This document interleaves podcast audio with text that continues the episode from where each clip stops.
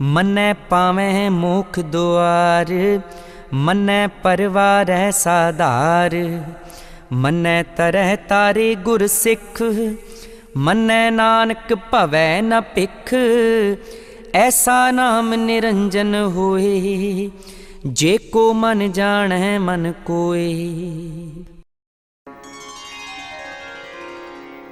He who fixes his mind on Satguru's teachings gets freedom from birth and rebirth. He is free here and hereafter. Here he is at one with the divine. And when he finishes the span of his mortal existence, he blends himself in him.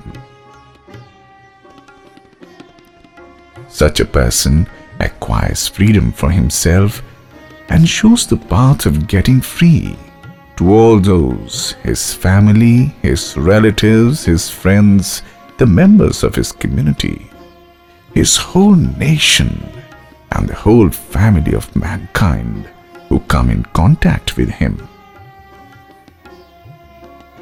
One who fixes one's mind on Satguru's teachings becomes God conscious and acquires the power of showing the path of self realization to others.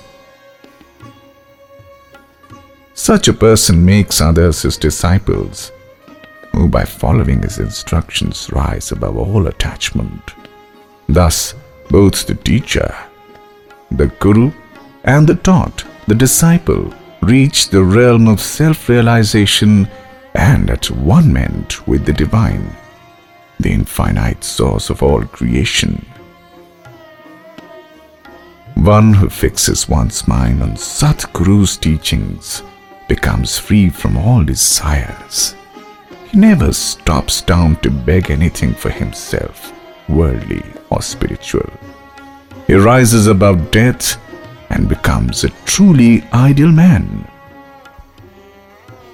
The glory of the divine word, Guru Mantar, Vaheguru, which is immaculate and free from all dross of attachment, is so great that one he who meditates on it with full faith and love makes it dwell in his mind can realize it.